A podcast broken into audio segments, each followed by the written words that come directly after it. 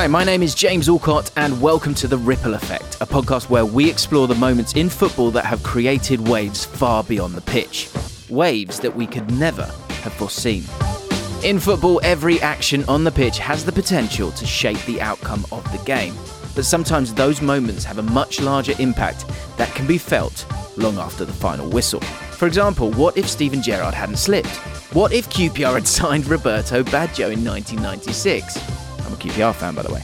And, of course, would Lionel Messi have won the World Cup if it wasn't for the actions of Neal Maupay on the 20th of June, three years prior?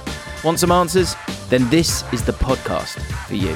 From moments of individual brilliance to game changing decisions, we're going to look forward to predict possible ripple effects of current events, whilst also exploring how single moments from the past have shaped the game we love and the lives of the characters within it.